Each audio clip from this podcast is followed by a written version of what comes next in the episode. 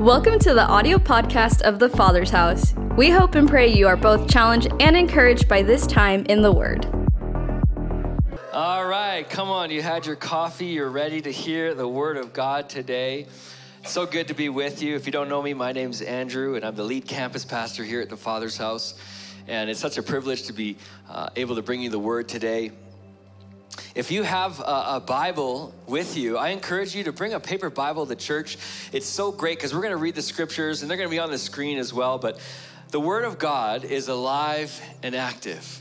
If you want to hear God's voice in your life, then this is a great place to start. That God this is God's inspired word, and it's not just an old history book, although it contains lots of, lots of history, but God uses this to communicate directly with you.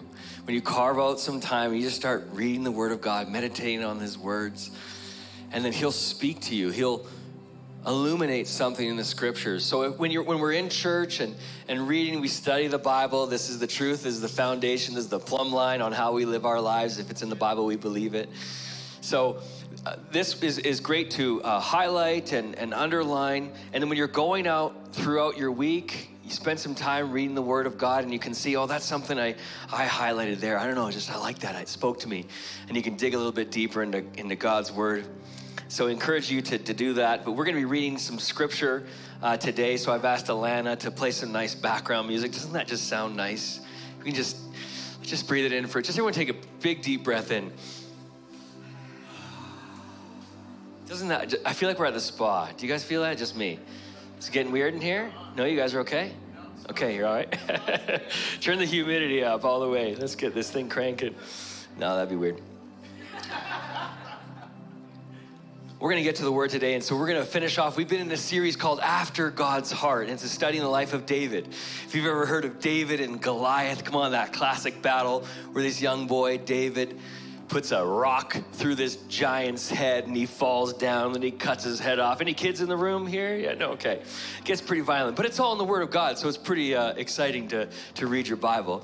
But we've learned about uh, that battle, how there's still giants in our lives that we face. But God gives us a weapon, He gives us a strategy to defeat those giants in our life. We've learned about uh, the Ark of the Covenant, the very presence of God in the Old Testament that David went after. He went after the Ark in the presence of God and won it back to their camp. And people experienced the power and the presence of God. And we learn not to make the sacred things common, the holy things. You guys being here today, gather together as the church. This is sacred. So we not we would not make this common.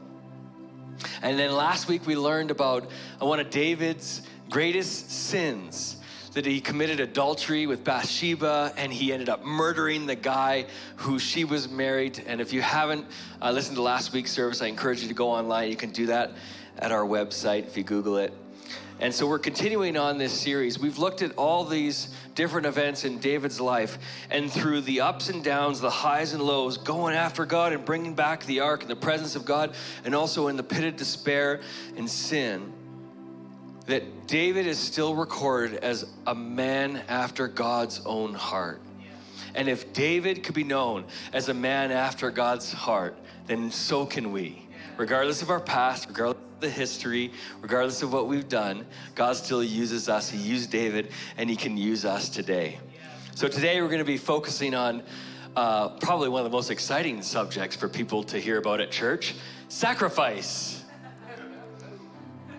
so there are a few people excited for that. Okay.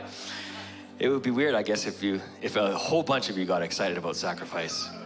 It would be scary. Um, so we're going to be learning about why David was a, known as a man after God's heart in the area of his sacrifice and how this still applies to us today. So, again, if you have your Bible, you can open your word to 2 Samuel 24. This is the last chapter of the book of 2 Samuel that we've been reading through. And this is uh, to give you a bit of a context, this is in David's old age. He's not a young buck. He's not the, you know, 15, 16 year old slaying giants. He has now reigned uh, as king for a long time. And he says, or this is the word of the Lord in 2 Samuel chapter 24. So we're going to read through it together, and I'm going to kind of preach and teach our way through the scripture. That sound good today? All right, here we go. Let's dig in. It says, Now again, the anger of the Lord burned against Israel, and it incited David against them to say, Go number Israel and Judah. The king said to Joab, the commander of the army who was with him, Go about now through all the tribes of Israel, from Dan to Beersheba, and register the people, that I may know the number of the people. So David is the king of Israel, of all these people. And then one day, pride enters his heart, and he decides to determine to count the number of people. Now, you might think, well, what's the big deal with that? Well, in these days, numbering Israel was a sin. Taking this census to determine how many people you had was a sin. Now, it's important to note that God did not make David sin. Sin, pride, was already in David's heart. God simply allowed it to take place, allowed that to happen. There's a parallel account in First Chronicles that said Satan rose up and incited David against Israel. So there is a very real power at work in our lives as human beings of our own flesh that desires certain things, whether it's the lust of the eyes, the lust of the flesh, our own pleasure, or the pride of life. And here it is the pride of life that David says, Number the people. Let's do this census so that I may know the number of the people. It's important to note God will never tempt you to sin. The Bible says that all these sins come not from the Father, but from the world. It's our own pleasures, our own sinful nature that we're just a fallen people on a fallen planet that desire certain things, and that's different for each person. And here David is with pride in his heart to know how many people he has because his strength did not rely on God in this moment It was relying on his own strength. I want to know how many people I got on my side. Now, there's generally two reasons why you would take a census in this day. One is to levy a tax on the people, and two is to go to war. God never called David to do either of these. So this census came from his own imagination, his own idea. And in those days, you could not count, you could not number what did not belong to you. Israel did not belong to King David. Israel belongs to God. Now, it's interesting to know this is the same David who, when faced with the giant Goliath, said, It's not by weapons, it's not by sword or spear that, the, that this battle is won. It's not by human might, it is by the strength of the Lord, for this is the Lord's battle. But here David is not trusting in God, but trusting in his own resources.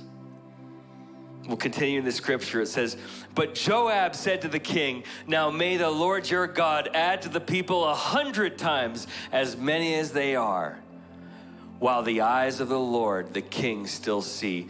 But why? Why? But why does my Lord the king delight in this thing?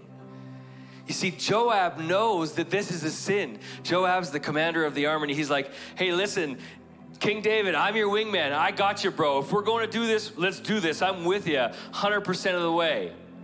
But we need to think about our choices here. We just need to just relax for just a second. Are you sure you want to number the people, take this census? Because he knew that it's a sin. So here's David's wingman. Now, how many of you uh, in the room here were the designated driver back in the day? Just a few hands there. Okay, perfect. So those of you that didn't raise your hands were the other person. Okay, good. Just need to know who I'm preaching to today. We got a room full. Let's go. This is good continue on. It says, Nevertheless, the king's word prevailed against Joab and against the commanders of the army. So Joab and the commanders of the army went out from the presence of the king to register the people of Israel. So when they had gone about through the whole land, they came to Jerusalem at the end of nine months and 20 days. And there were in Israel 800,000 valiant men who drew the sword, and the men of Judah were 500,000. Now, back in these days, they didn't even have Nokia phones or, or Apple phones. Like this was a long time. So to count the people took a long time. You, know, you could just picture them counting, okay, one, two, three, four, 672, 673, 4,322, 4,323, 4,000, 4,300, shoot. One, two, three, so it took nine months, almost 10 months, for this whole census to be completed across the land. And they finally get this total number and they bring it to King David. As we continue in the scripture, it says this Now David's heart troubled him after he had numbered the people. Other translations say that his conscience was stricken, that there was this undesirable, uncomfortable feeling. David gets what he's been asking for in his own heart to know the number of these people that he believes to be his, to know what I've got going for me. And ultimately, it doesn't satisfy. The word says that his heart troubled him, that he felt sick inside. Now we know that feeling if you face, when you face temptation to sin, to do something that ultimately separates you from right relationship with God, that gap, that missing the mark that we often do wherever you're at in your life. You feel that guilt, this condemnation. You see, there's something deep within us that tries to fill our lives with all these other things whether it's an external or an internal feeling or desire. The truth is that there's nothing else that will satisfy us like Jesus, like the nearness to God that we need, that that hole in our heart is designed to be filled through God, through a personal relationship with Jesus Christ. And the temptation and the trap of sin leaves us feeling guilty and shameful. Jesus said, There's no more condemnation for you. You're a new person in Jesus Christ. So David gets the numbers, it doesn't satisfy his heart, and that void still exists. And then David says to the Lord, I have sinned greatly in what I've done. He recognizes his sin. He says, Lord, please take away the iniquity, the sin, the wrongdoing of your servant, for I have acted very foolishly.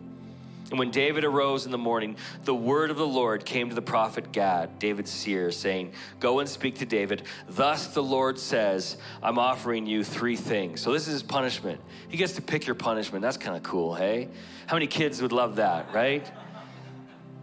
Well, let's find out about the punishments first. Here we go. So, three things. He says, You choose what you want, dealer's choice.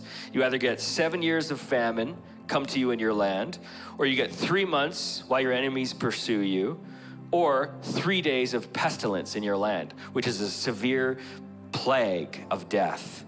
Then David said to Gad, I am in great distress. Let us now fall into the hand of the Lord, for his mercies are great. But do not let me fall into the hands of man. So David recognized his sin and his heart longs to be near to God again, to be close to God again. And he seeks forgiveness. He wants to be made right with God. And he and he is, but there is still a consequence. There's still a consequence to the choices that he made. That God uses these to, to prune, to teach us, that we would grow further in our understanding and knowledge of him that he knows what's best for us to ultimately trust in him. And god uh, uh, david said i don't want punishment from other men. Like i don't want to be chased around by these warriors. You know he had that with saul the former king who tried to kill him. I want to suffer only the discipline of the lord that this plague this pestilence would come for three days so the lord sent this pestilence upon israel from the morning until the appointed time, and 70,000 men of the people from Dan to Beersheba died. When the angel stretched out his hand towards Jerusalem to destroy it, the Lord relented from the calamity and said to the angel who destroyed the people, It is enough. Now relax your hand. And the angel of the Lord was by the threshing floor of Araunah, the Jebusite. Then David spoke to the Lord when he saw the angel who was striking down the people and said, Behold, it is I who have sinned, and it is I who have done wrong. But these sheep, what have they done? Please let your hand be against me and my father's house. So Gad came to David that day and said to him, Go up, build an altar to the Lord on the threshing floor of Araunah the Jebusite. Araunah looked down and saw the king and the servants crossing over toward him. And Araunah went out and bowed his face to the ground before the king. Then Araunah said, Why has my lord the king come to his servant? David said, To buy the threshing floor from you. The threshing floor was the place where they would separate the wheat from the chaff, the grain, and they would pound it down on the ground, and then they would throw it up in the air, and the chaff would blow away, and the good stuff would still fall to the ground. So, this threshing floor, he said, I want to buy from you in order to build an altar to the Lord, that the plague may be held back from the people. And Araunah said to David, you can have it. Let my lord the king take and offer up what's good in his sight the oxen for the burnt offering, the threshing sledges for the yokes, like all this extra wood here, you can have for this sacrifice, because we all want this plague to stop. And he said, Everything, O king, Araunah gives to the king, may the Lord your God accept you.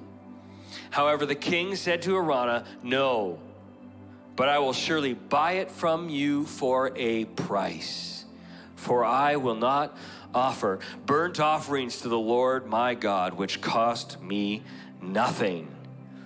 So David bought the threshing floor and the oxen for 50 shekels of silver. David built there an altar to the Lord and offered burnt offerings and peace offerings. Thus the Lord was moved by prayer for the land, and the plague was held back from Israel. Thank you, Alana. Now, Araunah said to King David, Listen, all this stuff that you need for the sacrifice, this whole land, that everything you need, I got your back. Just take it. And David said, No. Now, if I was in King David's shoes, that would be pretty hard to say no to all that free stuff. I love free stuff. If, when people are giving things away, I'm just like free swag. I, I just love. I don't. I, we don't need more buttons, but they're free. I'll take the buttons. I like things that I maybe can't afford to enjoy, perhaps right now, or spend money on, like, um, like a hot tub. I love hot tubs. Um, saying there's there's more of us here. So you know, if you're a family in the church, if you have a hot tub, man, we'd love to get to know you, and we'll come over. We just want to pray with you, share a meal.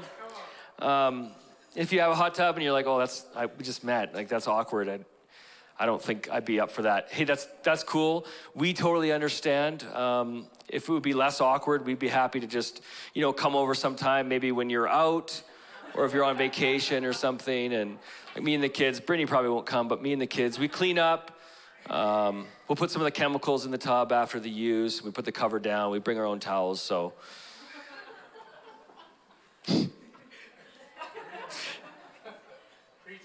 So Araunah, Araunah wants to give everything to David, and he says, No. He says, I'm not going to offer to my God that which costs me nothing. It needs to cost me something. Now, back in the day, sacrifices were a little bit different. It'd be weird if, you know, people were sacrificing goats and bulls and oxen. Your neighbor's having a big barbecue, and you're like, uh, what are you doing there? That's a, that is a goat. Honey, he's putting the goat on the barbecue. Oh my gosh. That would just be awkward. That'd be weird. But there are now, does, any goat lovers? I'm sorry, I feel like I offended some people who love goats. goats are great.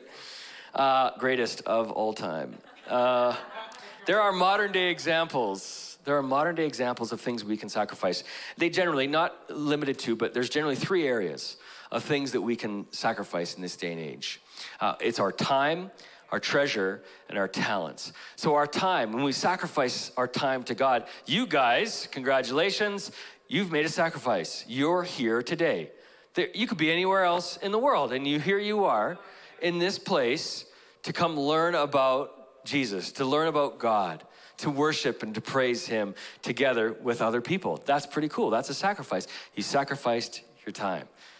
So, you can sacrifice your time by maybe waking up a few minutes earlier, spending time in the Word of God, maybe a little bit of worship music on in the background.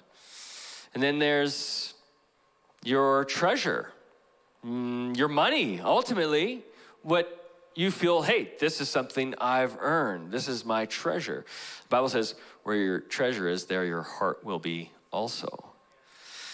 Maybe it's your hot tub, it's a treasure. You need to share that with your pastor. My phone's just gonna be lit up like, hey, hot tub party, let's go, let's go. So, there are different things that we can offer up as a sacrifice our, our talent. Listen each of us in this room has a gift from the lord. There are grace gifts that god gives to the body of believers people who simply say hey listen i believe in jesus christ I don't know all that it means, but I want to say yes to Him, and then God will work through you. He'll give you the capacity in each of these different areas to help build up the church. The church is, in the Greek, the word is the ecclesia. Ecclesia, church, means the called out and called together. This building, Yes, it's a church. We call it a church, but we don't go to church. We go to be with the church, the people together. And God gives each of us a special capacity to do something for the Lord. That is our talent. Now, the key with a sacrifice is it's voluntary. You don't have to necessarily do these things. Give up your time, treasure, and talents. It's a choice to sacrifice them. It's a choice to come to church, to be with the church. It's a choice to lift up your hand and praise God the way He likes to be praised, is recorded in Scripture. It's a choice to, to sing, even when you don't have golden pipes and people look at you funny. Well, guess what? My worship is for the Lord, my worship is for Jesus. That's my sacrifice of praise. So, why would we do these things? Why would we do these things if they're voluntary? If doing the least we can get away with, why would we do the most? It's because doing the least is not the abundant life that God has called you to. It's not the abundant life that He has called you up for. The abundant life is not cheap. The abundant life on the other side of sacrifice. It costs you something. It goes beyond just this good enough this comfortable church idea or comfortable religion that we have that we can kind of just, you know, check things out a little bit and it's kind of like my own, you know, thing with God sort of thing, that that is not good enough. There is this uh, sense where we have, where we feel like we need to do something. It's not what we do, but there is a sacrifice of our time and our money, our resources, our talents that we give to God, that He blesses. There is breakthrough on the other side of our sacrifice. There is peace of mind on the other side of sacrifice. There's holiness on the other side of sacrifice. There is nearness to God, and it's on the other side of sacrifice. And nearness to God is worth everything to me. So we say to God, just take all of it. I surrender, I sacrifice it all. God, whatever you want me to keep, I put it all on the altar. Whatever's left after the fire comes down and consumes it, I'll keep. But God, I don't want anything if it's not from you, if it's not for me. I want to choose the abundant life for me and for my family, knowing, especially knowing that it's going to cost me something. So, how can we, as followers of Jesus Christ, how can we live this life of sacrifice? The first thing we can do is we can remember. We can remember what God has done in our lives. I think David would have done this before repenting and turning away and realizing, God, I need your forgiveness. For, take my iniquity. My heart's far from you. That he would have remembered, man, I remember when I was in the pit. I remember when I was with Bathsheba, and then I killed her husband. And God, you rescued me, rescued me from that pit, even after and through all the bad decisions and choices that I made. God, I remember when Saul was trying to kill me, and you protected me. God, I remember when I only had five smooth stones, and I went after the the uh, the giant Goliath. David remembers all these things and ultimately it reminds him that the rescue that he's looking for only comes from God. And he says to God, remove the iniquity, remove the sin, because my heart longs to be close to you. Now, let me ask you, what has God done in your life? What can you recall? What can you remember today, right now, if I were to ask you, hey, what's something God's done in your life? What pit were you in? What mistake, series of choices that you made that lay you down a dark path? Now, listen, there is freedom, there is transformation, there is life change. I stand before you today because of that through Jesus Christ.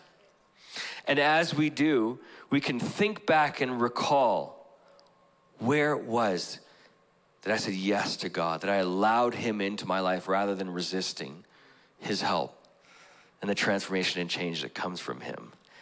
Now, if you've come out of a dark season of your life, there are lots of good things that you can do, but ultimately, the power and the authority of the change that's transpired in your life comes because of your yes to Jesus Christ.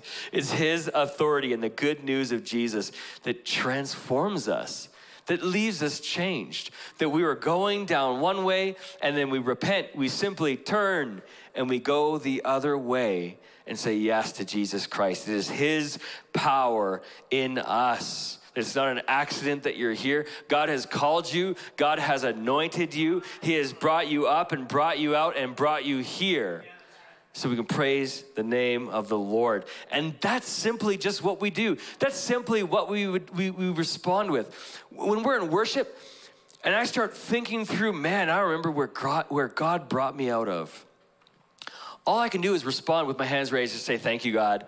Thank you that I'm not where I was. Thank you that you transformed and changed my life. You restored my marriage. You freed me from addiction. Thank you that I could be here with breath in my lungs today. When we remember what God has done in our lives, it changes our perspective and it leads us into worship to our God because we remember the God of the universe created us and loves us so much. This is what David did so we can remember. And, and here's the, the second thing we can also ensure that it's our own sacrifice, that the sacrifice that we make to God is from us. Araunah offered to give to David everything the threshing floor, that whole land, the wood, everything he'd need for a fire, and this massive, you know, altar. And David said no. David said no. It's because otherwise it would have been Araunah's sacrifice, not David's sacrifice. And David said, I will not give to the Lord that which costs me nothing. Just a thought is, is there something in your life that you're giving to God that's costing you nothing? Is there something that you're offering up to Him that really is no sweat off my back? Now, there is something powerful with our sacrifice and with our surrender because we're ultimately placing our trust in Him. If it's very easy for us to give and it doesn't really cost us anything, then it's not really a sacrifice. It's, uh, it's just, you know, goats and bulls. It's this old way of living and thinking that doesn't matter to God today. That's not what He's after. See, when we come into the house and we, we worship and we praise God, Amanda did an amazing job, you know, leading us in worship. I can't rely on Amanda's worship and her sacrifice to God.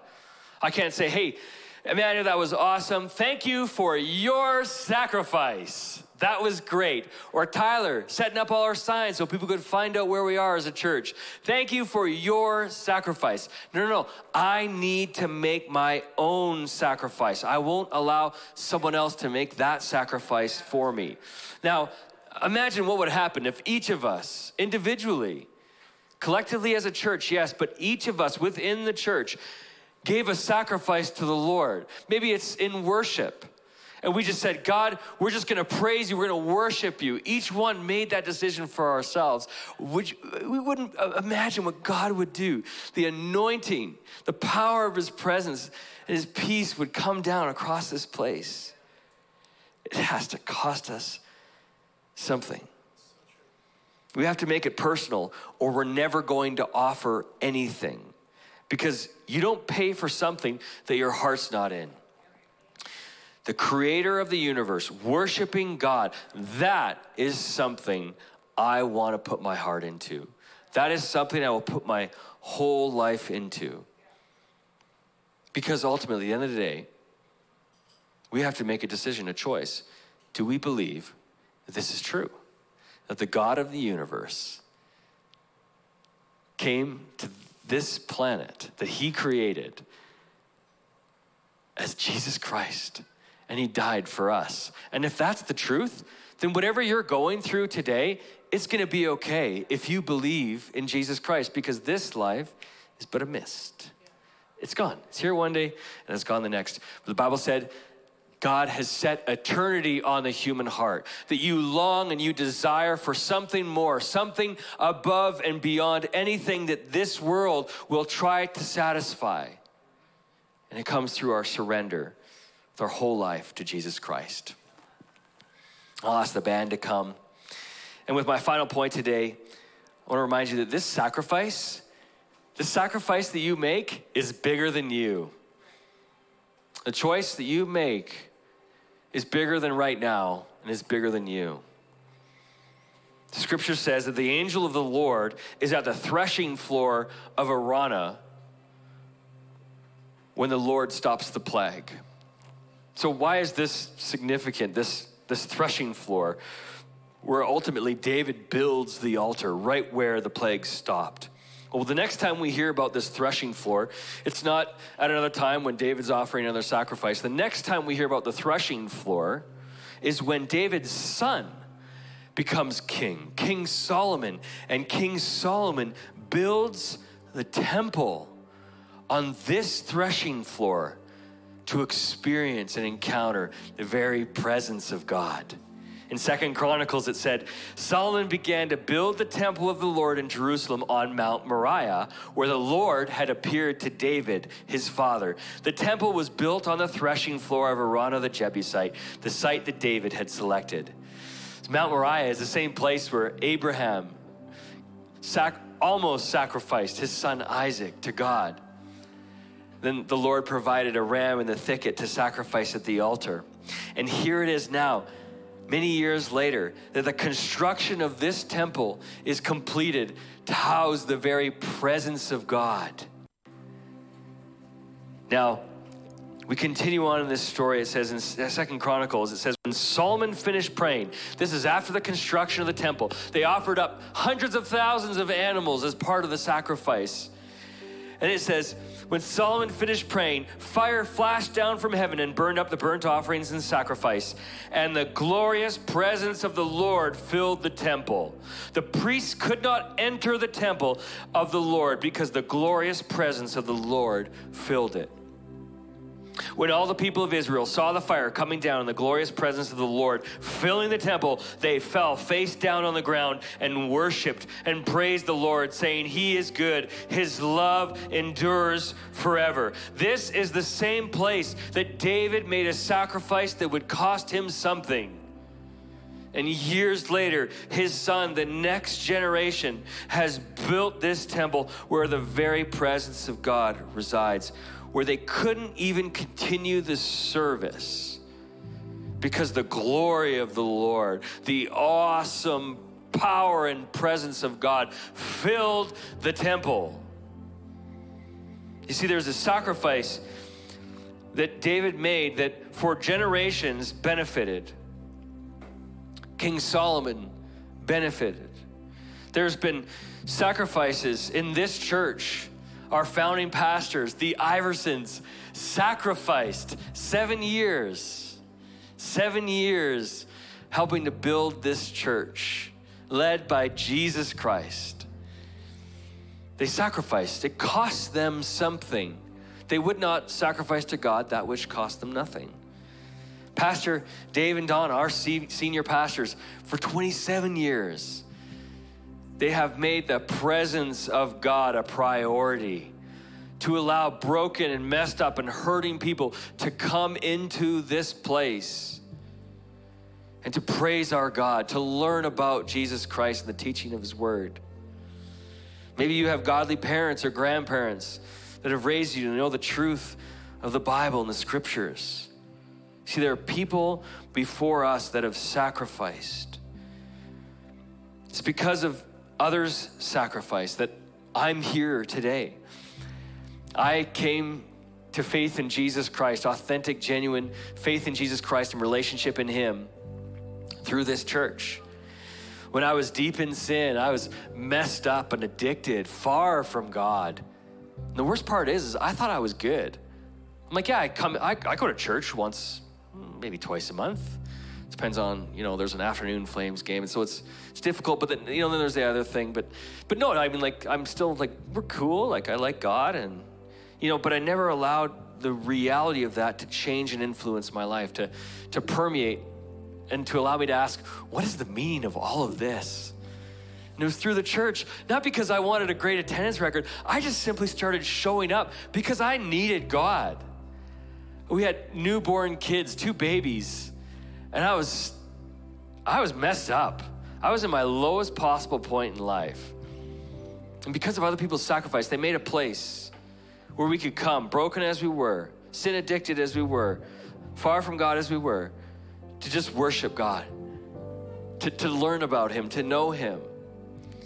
Every Sunday morning and Wednesday night, Sunday morning and Wednesday night, sacrificed something. It did cost us something, but I needed to be in the house. I needed to hear the word of the Lord for my life because I didn't know where else to turn. I didn't know where else to go. I was far from God. And every time I came into the place and I heard Pastor James plucking away at the guitar, Pastor Ryan preaching the word of the Lord, or someone repeating scripture, something within me started to stir and change. And I just wanted more and more and more of the presence of God. So I kept coming, sacrificing our time, our resources, so that we could just give to God something that costs us. Now, in the same way, David made a sacrifice that so benefited his son Solomon. I'll tell you this if my sacrifice enables my kids to experience the glory of God in a way that I may never experience on this side of heaven, then it's worth it for me. If my sacrifice, coming to church, giving, if, if my sacrifice means that my kids will have a real relationship with a living God, that they will put their faith and their trust in Jesus Christ, then it's worth it. Because I know that they're gonna face the same temptations, they're gonna face the same challenges, they're gonna go through life, and it's hard. Life's tough. But I rest in peace, knowing that they have a Savior, that they choose something for them that will cost them something to sacrifice to God. Now, I, don't know what it is for you, and I'm not here to tell you what it is you need to sacrifice. That's between you and the Lord. But whatever it is that you sacrifice, my encouragement to you today is that make sure it costs you something. That what you're giving up, that it's not about you. Your sacrifice to the Lord shows what your heart is connected to. God's not so much concerned about what it is that you're sacrificing, He's concerned about what's attached to your heart. So I won't cheapen the Lord with a lesser sacrifice in my life. I will not give to God that which costs me nothing because I have experienced the presence of God in my life. If you know Jesus Christ, then that's enough. That's all you need. Personal relationship with Jesus Christ. It's not Jesus and a little more money and then things will be okay. It's just Jesus. That's all you need. It's Jesus. When you accept Him, when you allow Him into your life, there's salvation in a moment, in an instant. You're saved. You're going to be with Jesus forever. And that's great. But then there's a process of sanctification that comes afterward. Is simply you just keep showing up. You keep saying yes and being obedient to whatever it is that God places on your heart. And you watch as He works in areas of your life where He roots things out, but it's the power the conviction and the comfort of the Holy Spirit that will walk with you through that journey. So let me ask you is your sacrifice costing you anything? What can you offer to God that matters to you, that costs you something, even today? Knowing that the sacrifice is attached to your heart. That is what God is after. Now, I'll end with this last point. It says in that scripture that the priests could not continue their service because the glorious presence of the Lord filled the temple.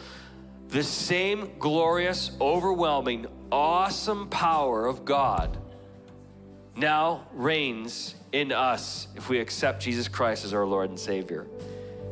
The Bible says it's no longer I who live, but it is Christ who lives in me. This power is available to you today. 1 Corinthians 3:16.